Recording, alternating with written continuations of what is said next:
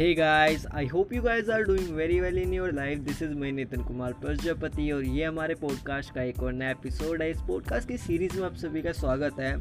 और काफ़ी टाइम हो गया अब जो है हम करीब पहुँचते जा रहे हैं अपने टारगेट हंड्रेड अचीव होने वाला ये नाइन्टी एपिसोड है।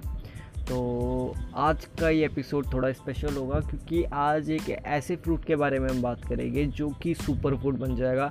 और इंडिया में इसका बहुत ज़्यादा प्रोडक्शन होता है। अब वो जो हैगा मैं बात कर रहा हूँ यहाँ पे जैक फ्रूट की। जैक फ्रूट जो है, बहुत ही ज़्यादा अमेजिंग है, क्योंकि ये जो जितने भी लोग हैं जो वीगनिज़म या फिर वीगन डाइट को फॉलो करते हैं, उनके लिए ये एक सुपर फ़ूड है, क्योंकि मीट को अगर कोई चीज़ रिप्लेस कर सकती है, वो है जैक फ्रूट क्योंकि जैक फ्रूट वही टेक्सचर और वही टेस्ट देता है जो कि मीट देता है, और इसके बहुत सारे लवर्स हैं।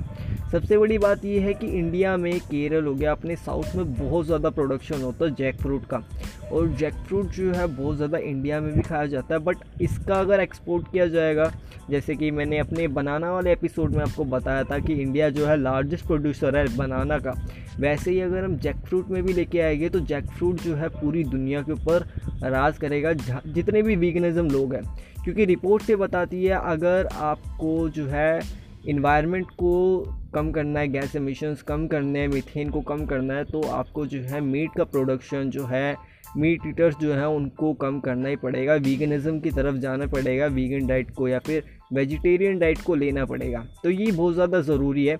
इंडिया में ये चीज़ें अभी आई नहीं है बिकॉज़ जो पश्चिमी कंट्रीज़ है अमेरिका यूएस यूरोप यहाँ पे जो है मीट का कंजप्शन बहुत ज़्यादा होता है। बहुत हाई लेवल पे यहाँ पे कंजप्शन होता है तो वहाँ के लोग वीगनिज़म और वेजिटेरियन चीज़ों को ज़्यादा प्रीफर करना शुरू कर चुके हैं। तो वहाँ पे वीगनिज़म की एक तो ये भी धारणा है कि वो लोग वीगनिज़म एक तरह की सोच है, जहाँ पे लोग ये डिसाइड करते हैं कि वो किसी भी ऐसी चीज़ का यूज़ नहीं करेंगे, जिससे किसी भी एनिमल को या फिर इन्वायरमेंट को उसका गलत रिज़ल्ट मिले, या फिर किसी भी तरह का कोई गलत इम्पैक्ट पड़े।